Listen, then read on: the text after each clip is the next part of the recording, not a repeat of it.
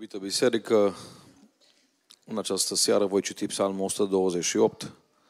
Este foarte potrivit cu evenimentele pe care dumneavoastră le aveți în această săptămână despre recunoștință, despre mulțumire, despre binecuvântare. Și aici Biblia spune, ferice de oricine se teme de Domnul și umblă pe căile Lui. Căci atunci te bucuri de lucruri mâinilor tale, ești fericit și îți merge bine. Nevastă ta este ca o viță roditoare înăuntru casei tale. Copiii tăi stau ca niște lăstari de măslin în prejurul mesei tale. Așa este binecuvântat omul care se teme de Domnul. Să te binecuvinteze Domnul din Sion, să vezi fericirea Ierusalimului în toate zilele vieții tale și să vezi pe copiii copiilor tăi. Pacea să fie peste Israel și eu spun peste Springfield. Amin. Vă invit să ocupați locurile și cred că merită să spunem de la bun început, slăvit să fie Domnul. Iubiții mei, fragi și surori, Biblia vorbește aici despre câteva binecuvântări pe care noi le avem în viață. M-a întrebat cineva ironic zilele trecute, spune-mă ce avere ai. Și i-am spus șapte prun și vine al optulea. O vrei și tu? Nu mai răspuns. Cea mai mare avere, iubiții mei, pe care Dumnezeu ne-a dat-o este familia noastră. Acum am observat că oamenii, când îți iei o mașină, imediat să uită, să vadă ce marcă e, dar când umplim pruncii cu ea, nu prea întreabă de copii nimic, n-ați observat. Dar uitați că spune psalmul acesta că avea o familie care să înconjoare o masă, e mare binecuvântare. Apoi avea o soție sănătoasă, avea un tată care să deschidă Biblia, care să fie stâlpul casei, iar e o mare binecuvântare. Însă în această seară, iubiții mei, nu o să vorbesc nici despre tata, nici despre mama, nici despre copii, ci o să mă opresc la cuvântul acesta împrejurul mesei tale. M-am uitat aici, e bine că am mâncat înainte, că altfel poate luam niște struguri de aici, dar m-am uitat foarte multe bunătăți. Și pentru toate astea spun, lăuda să fie Domnul. Acum hai să vă spun ce a fost la prima masă a recunoștinței, la primul Thanksgiving. Căprioară prăjită, pe un foc așa rustic, pește și pâine de porumb. Dacă ne uităm la mesele noastre astăzi, cred că, că am crescut, nu față de prima masă. Știți de ce? Că Dumnezeu e mare cu noi. Și spune Biblia că lui nu-i pare rău de darurile făcute. Iubiții mei, evenimentul acesta al, al mesei e un eveniment pe care omul face de când se naște până moare. Când ești mic, depinzi de altcineva să te hrănească și uneori și când ești bătrân mai depinzi de cineva. Și spunea cineva că o mamă poate crește 10 copii și uneori 10 nu pot avea grijă de o mamă. Masele noastre sunt compuse din mic dejun, prânz, cină. La bărbați am observat ceva interesant, că nu prea contează cu cine stau la masă, important e să fie ce trebuie pe masă. La surori e invers. Și dacă sunteți aici bărbați și surori, am spus la o conferință de familie zile trecute, trebuie să știți cum gândești o femeie și cum gândești un bărbat. Deja câteva surori dau din cap. Pentru femeie nu prea contează ce e pe masă, ci cu cine stă la masă. Cu cine poate împărtăși o vorbă, o poveste. Da? Un bărbat, cât ar fi el de supărat înainte, dacă îi pui un steak în față, uită de tăte. O femeie, poți să-i pui ce vrei. Dacă s-o supărat înainte, nu înghite nimic. Până nu-și rezolvă problema. De ce? Bărbații sunt concentrați pe obiecte, mașini, steak, frigider, casă. Femeile sunt concentrate pe relații. Și dacă nu înțelegem lucrul ăsta în căsătorie, într-o paranteză îl spun, o să avem multe probleme. Iubiții mei, de multe ori ne alegem cu grijă locul unde luăm mesele de peste zi și de multe ori și cu cine le luăm. Dar astăzi nu o să vorbesc de mesele astea fizice în primul rând, ci vreau să vorbesc despre câteva mese din Biblie.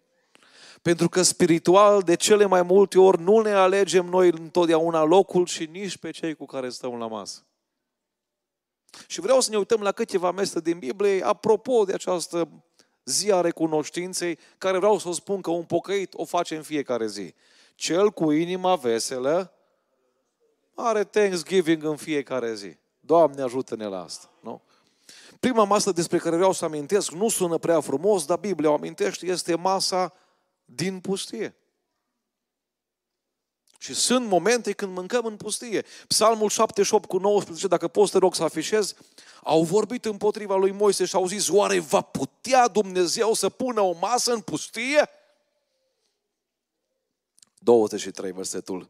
El a poruncit nourilor de sus și a deschis porțile cerurilor, a plouat peste ei mană de mâncare și le-a dat grâu din cer. Că Dumnezeul nostru poate, slăvi să fie numele Lui. Iubiții mei, dacă ar fi să vă spun sincer, n-aș vrea să am masă în pustie. Nici voi n-ați vrea să aveți. Ne-ar place numai mesele alea încărcate, pline de bucurie, cu toți sănătoși lângă noi, niciun accident, nicio problemă. Însă vreau să vă spun astăzi că pustia ne formează. Și masa aia din Canaan unde curge lapte și miere, n-ar avea valoarea ei dacă mai întâi n-ai avut masa din pustie unde o căzut mană din cer. Oamenii lui Dumnezeu au fost formați de mesele din pustie. Uitați-vă la Ioan Botezătorul. Acum, nu cred că la Thanksgiving, joi seara, chiar o să fiu undeva pe aici, pe în zonă, nu cred că o să ne dea nimeni lăcuste și miere sălbatică. Știți? Dar asta a avut Ioan Botezătorul în pustie. Mă, nu știu ce au avut lăcustele alea în el sau mierea aia, dar vă spun că după ce au mâncat câțiva ani din asta, o stat înaintea lui Irod și au spus păcatului pe nume. Știți de ce? Că mesele din pustie ne transformă, ne schimbă. Ă, pustia reprezintă singurătate, uscăciune, arșiță, dezamăgire, momente limită. Însă vreau să vă spun ceva. În cele mai grele pustii, Dumnezeu nu ne-a lăsat fără masă. Dați-mi voie să citesc 1 Împărați 19 cu 3. Ilie cobora de pe munte, bucurie, foc din cer, ploaie, ce vreți. Uitați ce urmează după unele biruinți. Ilie, când a văzut lucrul acesta, s-a sculat și a plecat ca să scape viață. Au crezut Ilie că după ce coboară foc din cer și are ploaie, o zis lui Ahab, în hamă și duce. O crezut că îl cheamă Izabela la o masă. S-a înșelat armanic, amarnic. Dar ascultați ce, ce interesant. A ajuns la Berșeba, care ține de Iuda, și și-a lăsat slujitor acolo. Mai departe. El s-a dus în pustie unde după un drum de o zi o șezut, a șezut sub un ienupăr și dorea să moară zicând, destul, acum Domnul să-mi ia sufletul că nu sunt mai bun decât părinții mei s-a culcat și a adormit sub un ienupăr. Și iată, l-a atins un înger și i-a zis, scoală-te și mănâncă. Hai să vedem ce a pus îngerul pe masă. El s-a uitat și la căpătăiul lui era, era o turtă coaptă pe niște pietre încălzite și un urcior cu apă. A mâncat și a băut și știți continuarea mai departe. Nu știu ce-a pus Aha pe masă în ziua aceea. Dar știu că ceea ce a pus îngerul i-a dat lui Ilie putere. Iubiții mei, știți, dacă mânca la Ahab la masă, nu vedea îngeri. De multe ori spunem, Doamne, vrem viziuni cu tine, vrem vedenii, vrem prorocii, vrem lucruri mari. Numai că lucrurile alea mari de obicei sunt pustie. Aici e problema. Unde au văzut Pavel și Sila că s-au cutremurat ușile? În temniță. Știți, noi am vrea să vedem minuni și semne, dar fără încercări. Iubiții mei, dacă n-ar fi încercări, n-ar fi minuni și semne. Să găsești apă în Springfield e ușor, să găsești apă în Sahara e provocarea mare. Astăzi aș vrea să mulțumesc împreună cu dumneavoastră și pentru pustiile vieții. Nu ne plac, însă știți ce am vrut să vă spun? Masa asta din pustie pe care îngerul a pus-o în fața lui Ilie, l-a făcut să rămână smerit. Acolo când a fost pe munte, bucuros, Aș folosi termenul din ziua de astăzi. Fotografii, aprecieri, felicitări. Și când s-a uitat, au plecat. Ahab a plecat toți și au rămas singur. Să știți că atunci când ni se pare că suntem, suntem singuri, de fapt Dumnezeu e cu noi, nu suntem singuri. Și mare diferență între a crede că e singur și chiar a fi singur. Și ăia trei tineri din Valea Dura au crezut că sunt singuri, dar nu erau singuri. Dumnezeu era acolo cu ei. Dacă sunteți astăzi printre pustii, poate căutați o oază, poate căutați un moment de liniște. Înscriați cineva, frate Cristi, dă-mi un cuvânt să încurajez pe o mamă care și-o îngropa copilul. E ușor, tu acasă cu ei sănătos să spui un cuvânt, dar știu că mai mult decât orice cuvânt l-aș putea spune eu pentru un om bolnav de cancer. Pentru o mamă care plânge că îi trântește fata ușa la 18 ani în față. Îți pustii astea, să știți. Dar în toate aceste pustii ne punem pe genunchi și Dumnezeu ne întinde o masă. Știți că dacă n-ar fi astfel de pustii, poate n-am simți cu adevărat prezența Domnului și n-am valorificat-o la adevărată ei valoare. O altă masă pe care amintesc, iară nu-mi place masa asta, dar Biblia spune de ea. E masa din fața dușmanilor. Psalmul 23 cu 5, Tu mi întins masa în fața potrivnicilor mei, îmi ungi capul cu un de lemn și paharul meu este plin de dă peste el. Iubiții mei, la masa asta, vreau să vă uitați foarte bine la versetul ăsta. La masa asta nu contează ce ai pe masă și nu contează nici dușmanii măcar. Ce ai spus, frate Cristi, că nu contează dușmanii? Dar tu știi că eu de 20 de ani l-am în minte pe ăla care m-a făcut rău. Hai să spun ce contează la masa asta. Și ce contează? Paharul plin și ungerea Domnului. Păi poți să ai ribai. Poți să ai cel mai bun steak din America. Dacă n-ai ungerea Domnului, n-ai cum să stai cu dușmanul tău la masă. Iubiții mei, mă gândesc la Iosif, Genesa 43 cu 33. Tot așa o, o masă în fața dușmanilor a fost, să știți. Frații lui Iosif s-au așezat la masă în fața lui, de la întâiul născut, după dreptul lui de întâi născut, până la cel mai tânăr, așezați după vârstă și se uitau unii la alții cu mirare. Și acum dați-mi voie să vă spun ceva ce a spus soției mele zilele trecute, vorbind despre noi. Dumnezeu i-a arătat lui Iosif că vine ziua când frații lui și tatălui se vor apleca înaintea lui. Cumva vor depinde de Iosif. Dar nu i-a arătat Dumnezeu drumul într-acolo. De multe ori vine un proroc, așa vorbește Domnul, te voi ridica două trepte, dar nu spune câte trepte ca spune te ridica la două. Știți? Că nu există ridicare fără zdrobire. Dumnezeu te zdrobește ca să te ridice. Diavolul te ridică ca să te zdrobească. Știți de ce în fața dușmanilor lui, frații lui care l-au vândut, Iosif a putut sta cu inima deschisă? Pentru că un rabin evreu spunea că Iosif a făcut aproximativ 12 ani de închisoare. Acum să fii în închisoare pe drept e una, dar să fii în celulă cu ăla care vinde marihuana, cu ăla care și-a bătut tata, cu ăla care o spart magazine și tu ai fugit de păcat. Vi se pare că Dumnezeu e drept în astfel de situații? Iubiții mei, Dumnezeu nu căuta în viața lui Iosif dreptatea, ci pacea și împăcarea cu frații lui. Noi de multe ori căutăm dreptatea și spunem, împing farfuria, nu mănânc cu tine că drept. Iubiții mei, haideți să căutăm pacea în seara aceasta. Că e mai importantă ca dreptatea.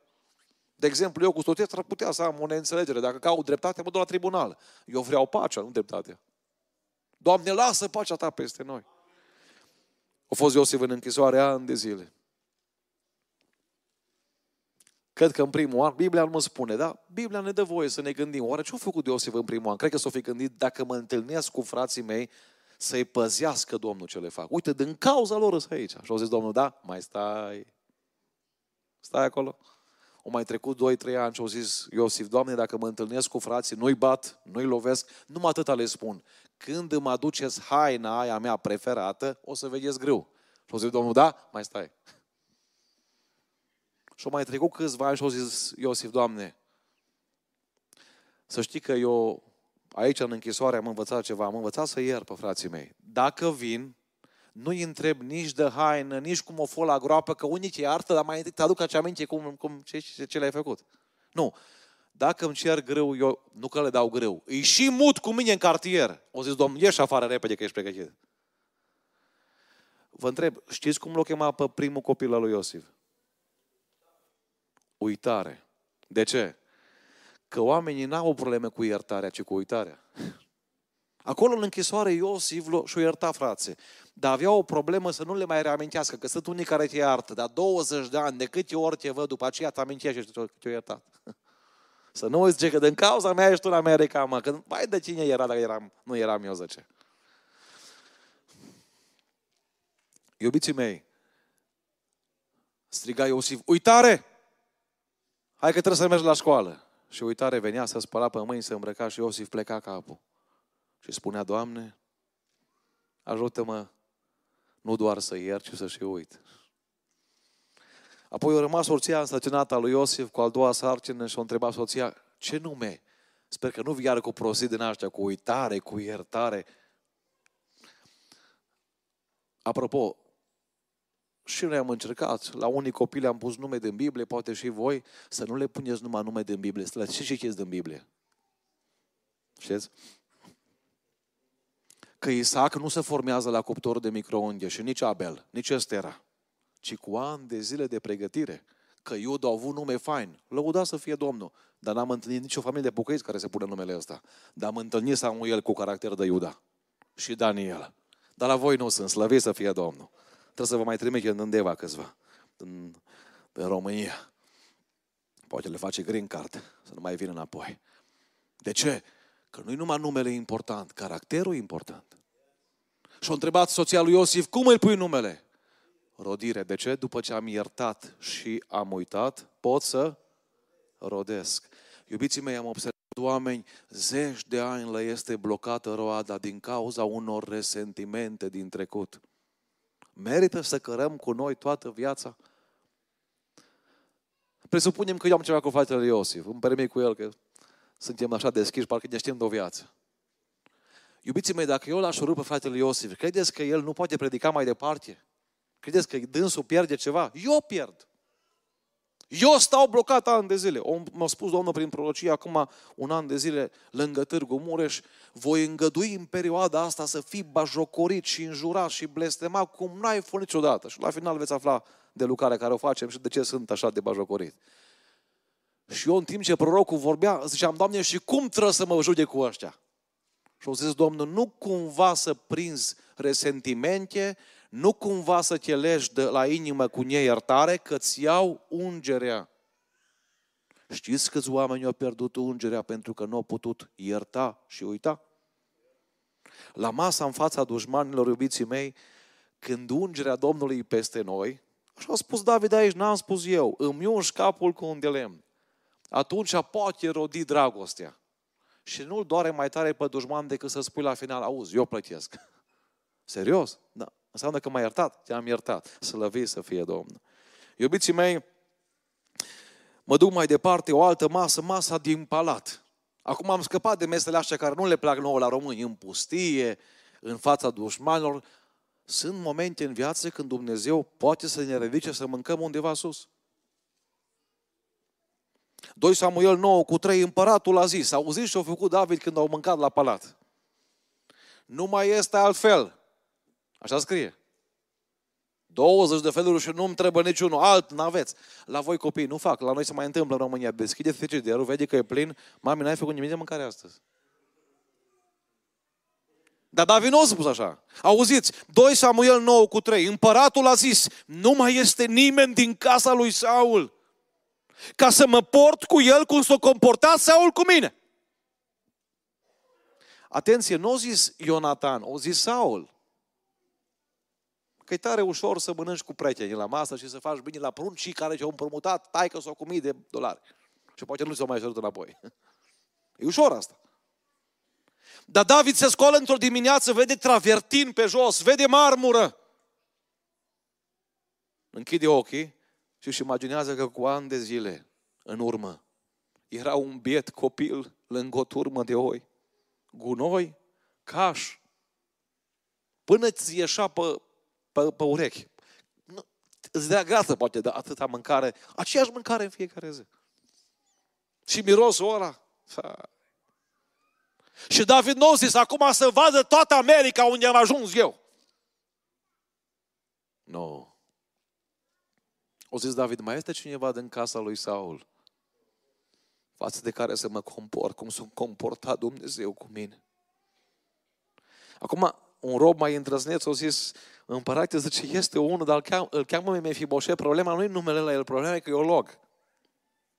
Acum, tinerii care mai sunteți pe social media, ați văzut vreo poză cu un împărat și un olog la masă? Eu n-am văzut până acum. Că nu se pun, nu atrag like-urile pozele astea. Și au zis David, chemați-l! Și Biblia spune că Mefiboset nu știa pentru ce a fost chemat. Biblia spune că David îi spune în versetul 7, nu te teme, adică au venit cu teamă. Tot drumul ăla Mefiboset s-a gândit, David o să se răzbune pe mine. Bunicul e mort și acum ce să facă când e împărat? Bagă sabia în nepoți. Știți când se vede caracterul adevărat al unora? Nu în temniță, că acolo n-au ce face, că strâns. La palat. Adevăratul tău caracter se vede cum te comporți cu oamenii care poate ți-au făcut rău în viață și acum tu ești sus și le poți răsplăti înapoi cu rău. Și David a zis, vreau să le fac bine. Și s-a uitat David la Mefiboset și a zis, Mefiboset, de astăzi vei mânca la masa mea. Nu știu dacă aveți vreun Mefiboset la care trebuie să-i plătiți un dinner sau un lunch.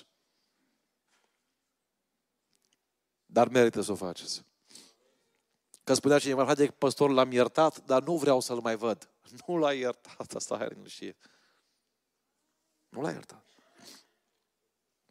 2 Împărați 25 cu 27, ascultați, în, an, în al 37-lea an al robiei lui Ioachim, împăratul lui Iuda, în a 27-a zi a lunii 12 Evil Merodac, împăratul Babilonului, a înălțat capul lui Ioachim și l-a scos din temniță. I-a vorbit cu bunătate și a pus scaunul de domnie mai presus de scaunul de domnie al celorlalți împărați. Și auziți frumusețea.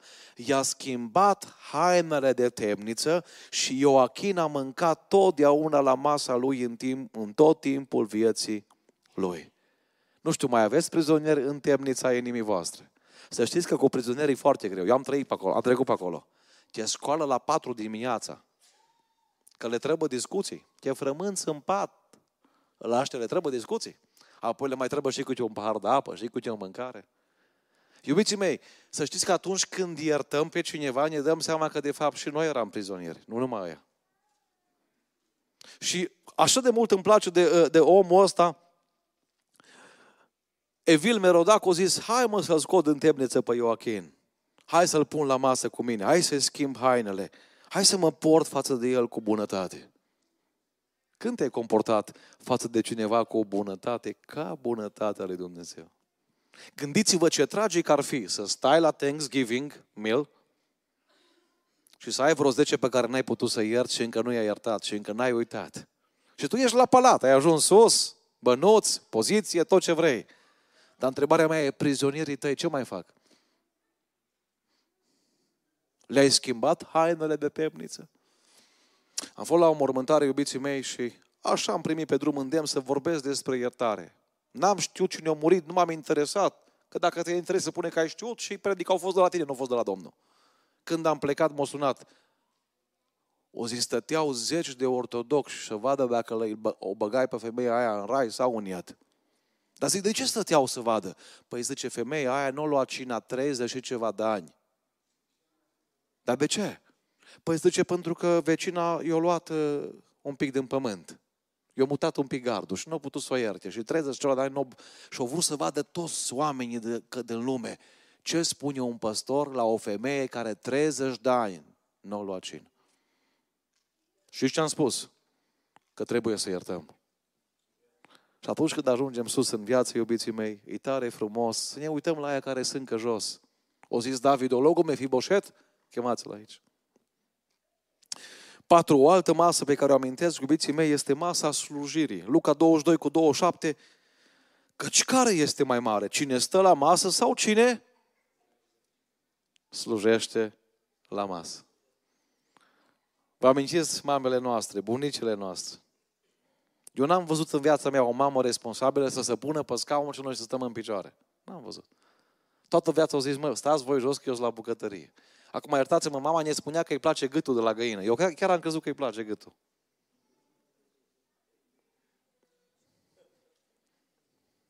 Știți cum e?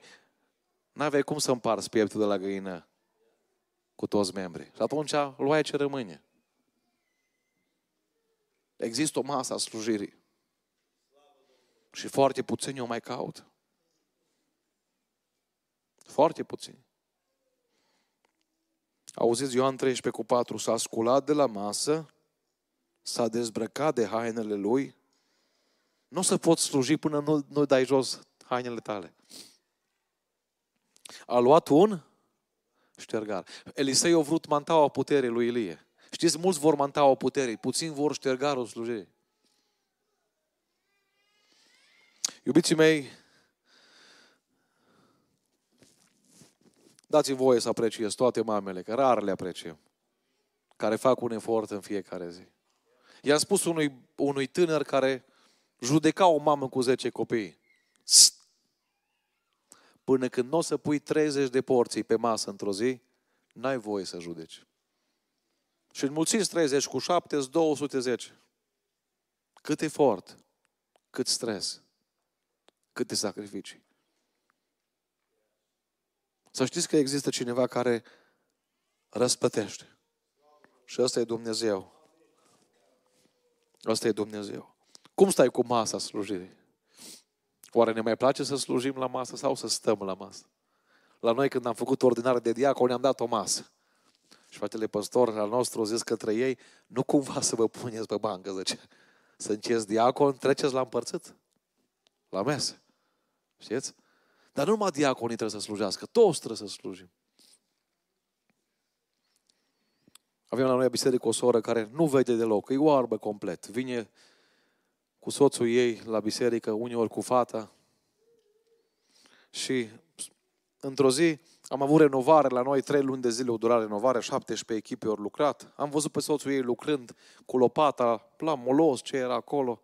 Am zis, frate, nu trebuia domitale să vii, că soția e oarbă acasă, are nevoie de domitale. Frate Cristi, am vrut să pun și eu mâna, să fac și eu ceva pentru Domnul. La final am mers la masă, au venit două, trei echipe care erau atunci la muncă și fratele măr și-au scos doi cozonaci dintr-o plasă. Și au zis, soția mea care e oarbă, a făcut cozonaci ăștia. A fost și mai bun cozonaci cu care m-am întâlnit. Eu n-am știut cu orbi fac cozonaci. Într-o zi, tată, soțul acestei surori uh, m-a așteptat pe scările bisericii, a zis, frate Cristi, soția mea, să tu gândi la soția ta că, nu, aveți șapte copii și poate nu aveți timp să faceți tăieței. La noi în România foarte mult să fac tăieței. Și au zis, soția mea a făcut tăieței pentru voi. Credeți-mă că am bani să-mi cumpăr un tir de tăieței dacă e nevoie. Dar am luat alea două cutii și m-am dus cu lacrimi în ochi la mașină. Eu am crezut că orbii nu văd nimica. Cum orbii văd nevoile altora? Și alții se laudă că văd bine. Văd bine. Și totuși nu văd nevoile altora. Adevărații orbi nu sunt ea care nu văd soarele, ci ea care nu văd nevoia de slujire. Sora Ana Druhora povestește despre o conversație care a avut loc între ea și Dumnezeu în timp ce spăla vasele. Dumnezeu o întreabă, ce faci tu aici? Iar sora Ana spune, spăl vasele. Pentru cine spele, o întreabă Dumnezeu. Pentru copiii mei, răspunde sora Ana. Dumnezeu îi răspunde, dar tu nu știi, copiii aceștia nu sunt ai tăi. Copiii aceștia sunt ai mei, trimiși în viața ta și vei vedea tu când vor ieși din casa ta și vor pleca că nu sunt ai tăi. Că sunt ai mei puși în viața ta pentru o vreme, o vreme în care să-i înveți că aparțin lui Dumnezeu. Ori de câte ori slujești copiilor tăi, soțului tău, soției tale. Eram în județul Vâlcea, până mor nu o să uit faza asta. Mă grăbeam să ies din biserică la ora 8, duminică seara, plecat de joi de acasă. Când sunt în România, uneori iau copiii cu mine, doi, trei, și soția rămâne cu restul acasă. Și eram plecat de joi cu, pat, cu doi copii după mine și trecuseră patru zile deja. Și am spus la fraz, la 8 fix am plecat. Dau să ies și aud în spatele meu un cărucior cu rotile. Încerca să mă ajungă. Cum era pietriș pe jos, în curte, s-a auzit zgomotul ăsta, m-am întors și era o soră fără picioare. Eu am crezut că îmi cere ceva și am băgat mâna în bozunar că dacă cineva fără picioare își cere. Eu cred că are tot dreptul să-și ceară. Ăia cu picioare n-au dreptul să ceară. Dar ăia fără au. Și am băgat mâna în buzunar și am spus, cu ce pot să vă ajut? Și sora au scos un plic din geantă. Și o zis de Cristi, am auzit că vă ocupați la miros de cer cu săraci, cu orfani, cu văduve. Vreau din banii mei să puneți ceva pe masă. La un orfan, la o văduvă. Am zis, soră, eu nu pot să iau de la cineva fără picioare. N-am cum să iau așa ceva. O zis, n-ai voie să oprești o binefacere. Între timp a venit soțul ei lângă ea. M-am uitat la amândoi. Mă gândeam, mă, o fi avut ceva accident sora. Auzi ce m-a spus ora, când m-am căsătorit tot fără picioare rău. Iubiții mei, m-am uitat la el. Astăzi când băieții caută fete cu unghii vopsite, cu botox, cu gene false, ce-o căuta bărbatul ăsta la o femeie fără picioare? În afară de slujire, ce-o mai câștigat? Și vă mai spun ceva ca să vedeți cum Dumnezeu pregătește pentru ziua judecății mărturii vii. O zis, frate Cristi, avem șapte copii și toți sunt în casa Domnului. Am plecat plângând spre casă. Gândindu-mă oare de câte ori soțul ăla o slujit la masa aceea. Oare cât de mult o slujit o mamă care fără picioare dă naștere la copii? Iubiții mei, dacă ne lipsește ceva în bisericile noastre și mă rog Dumnezeu să le înmulțească, sunt mesele slujirii. 5 și 6 și închei. O altă masă care se potrivește bine cu Thanksgiving e masa recunoștinței. Întâi împărați 2 cu 7, să te porți cu bunăvoință, îi spune David lui Solomon, cu fiul lui Barzilai Galaditul și ei să mănânce la masă cu tine. Căci tot așa s-au purtat și ei cu mine, ieșindu-mi înainte când fugeam de fratele tău, Absalom. Vedeți, David nu a uitat. N-am apucat să iau mâncare, să iau multe lichide cu mine, să iau multe rezerve, o zis David. Eram un fugar. Am fost scos din palat de fiul meu. Dar undeva, în 2 Samuel 17 cu 29, Barzilai m-a așteptat cu masa întinsă. Solomon, eu plec. Să nu uiți de omul ăsta. Să nu uiți de oamenii care ți-au, ți-au întins o mână. Atâtea cazuri aud plecând dintr-o parte în alta. Adică este l-am ajutat când a fost în greu. Am fost lângă el. Nici nu mă mai recunoaște. Știți de ce? Că sărbătorește Thanksgiving, că sărbătorește America, dar în inimă nu mai are recunoștință. Iubiți tineri, vă amintiți de mama voastră, de tatăl vostru, de sacrificiile făcute de părinți? Spunea Ana Frank, ucisă de naziști la 14 ani, că ducem flori la cimitir pentru că regretul e mai puternic decât recunoștința. Știți ce ar vrea să fie în familiile noastre? Recunoștința mai puternică decât regretul.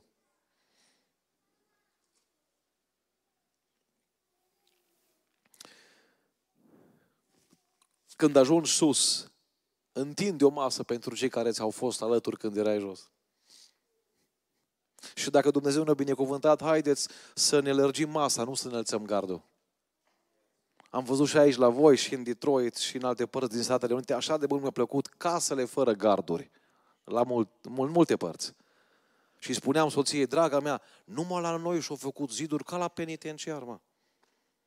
Ca la închisoare. Doi metri, mă, și-au făcut zidul. Sunt români care băgau mai mult în zid decât în casă, să știți. Dar n-am înțeles nici astăzi de ce. Măi, dacă Domnul m-a binecuvântat, am, de ce să mă ascund? A, Poate eu am făcut niște învârteali și nu vreau să arăt. Dar e frumoasă asta, când Dumnezeu te binecuvintează. Lărgește masa, nu înălța gardul. Amin? Și ultima masă și apoi încheie și vreau să ne rugăm. Încă două mese, foarte scurt. Masa Domnului, 1 Corinteni 10 cu 21. Nu puteți bea paharul Domnului și paharul dracilor. Nu puteți lua parte la masa Domnului și la masa dracilor. Iubiții mei, foarte scurt, ce mă duc la ultima masă, să nu uităm de această masă. E foarte important. Spunea cineva, decât să mă împac cu ăsta, mai bine nu iau cina. Eu zic altceva, decât să nu iau cina, mai bine mă împac. Să stăm la masă cu Domnul. Am dorit mult să mănânc Paștele acesta cu voi. Tu mai dorești mult? De cât timp n-ai venit la cină? De câți ani n-ai mai venit la cină? Și în ultimul rând, masa din cer, cea mai frumoasă masă. Acum, și dacă să-i pus aici cinci tiruri, nu se compară cu cine așteaptă în cer, să știți. Deci, am auzit că aici la voi sunt mulți care lucră pe trac, da? trochiști. Acum, nu știu cu ce o căra Dumnezeu în cer bunătățile, dar știu că ne așteaptă acolo ceva extraordinar. Auziți? Luca 13 cu 29. Vor veni de la răsărit și de la apus, de la miază noapte și de la miază zi și vor ședea la masă în împărăția lui Dumnezeu. Apocalipsa 19 cu 7, să ne bucurăm, să ne veselim și să-i dăm slavă, căci a venit nunta mielului, soția lui s-a pregătit. Apocalipsa 19 cu 9, ferice de cei chemați la ospățul, la masa nunții mielului. Am fost chemați și îi mulțumim Domnului pentru asta. Era data de 29 iulie 1981 prințul Charles și prințesa Diana se îndreptau spre altarul catedralei Sfântul Paul din Londra. 3500 de invitații urmau și alte 750 de milioane de oameni urmăreau la televizor nunta secolului. 10.000 de perle erau pe rochia prințesei Diana. Voalul avea 139 de metri, iar trena 7,5 metri. 542 de paiete și 132 de perle au fost puse pe pantofii miresei. Costul total 48 de milioane de dolari, aproximativ în banii noștri de astăzi 137 de milioane. 600 de mii de dolari au fost cheltuiți doar pe security. Și a fost declarată cea mai scumpă nuntă din istoria omenirii. Și azi vreau să vă spun că nu e asta cea mai scumpă. Iubiții mei, cea mai scumpă nuntă încă nu a venit. Știți, istoria noastră a început cu o nuntă și la nunta aia ne-au făcut de mâncare diavolul.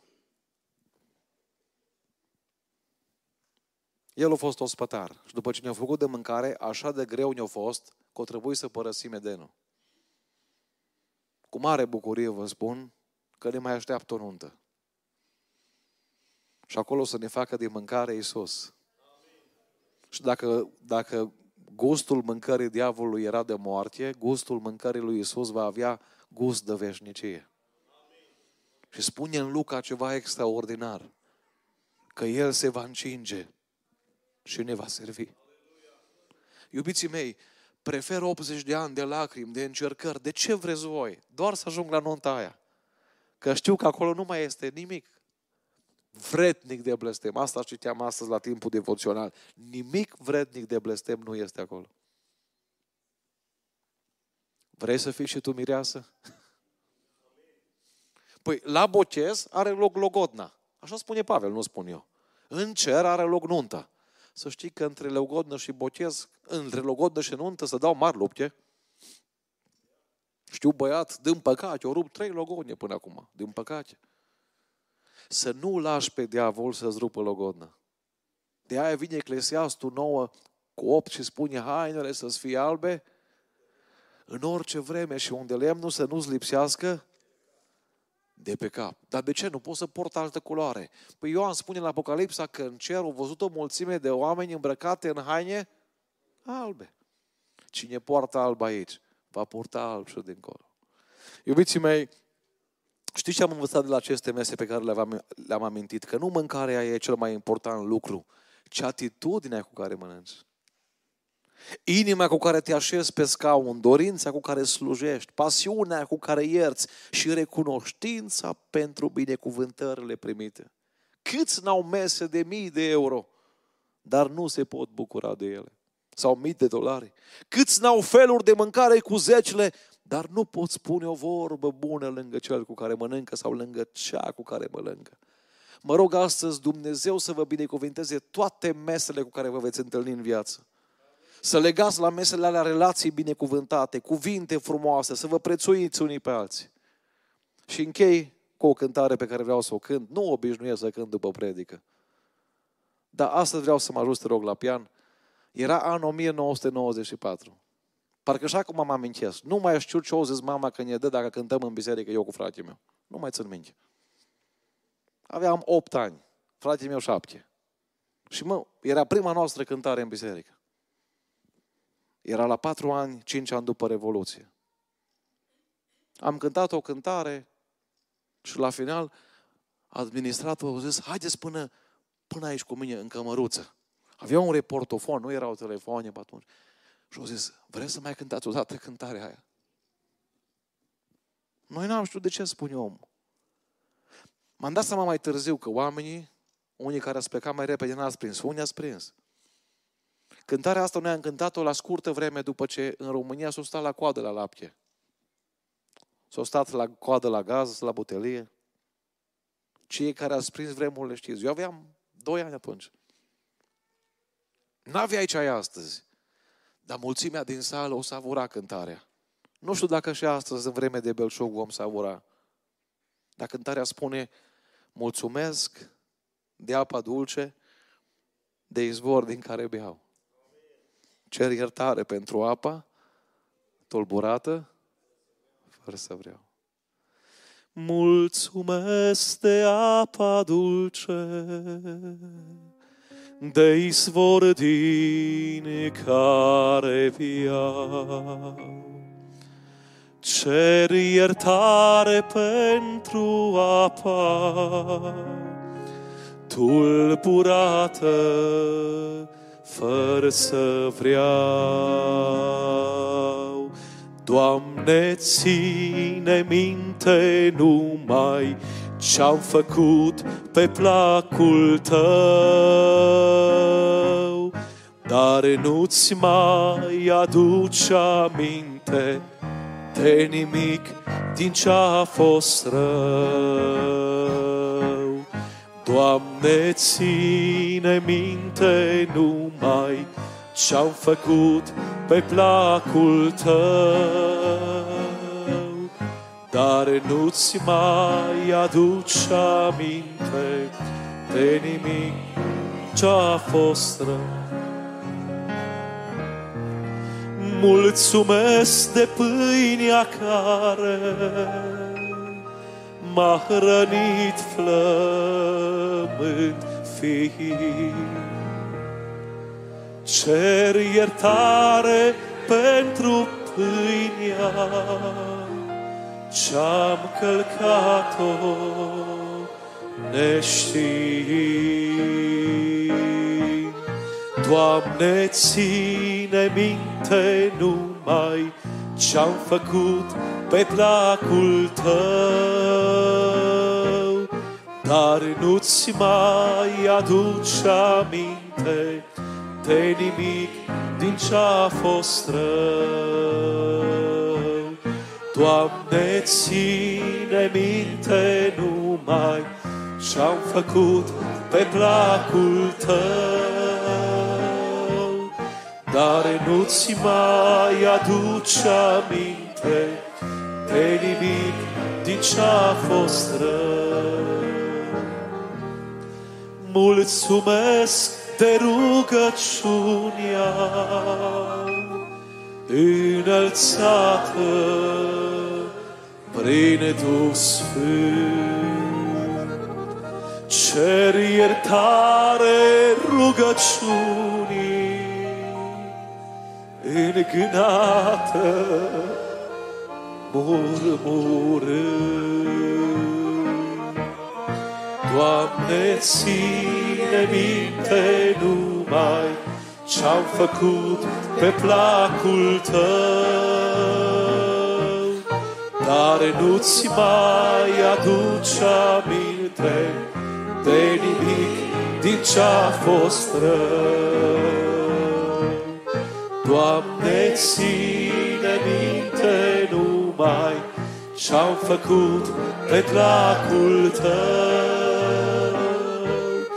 dar nu-ți mai aduce aminte de nimic din ce-a fost rău.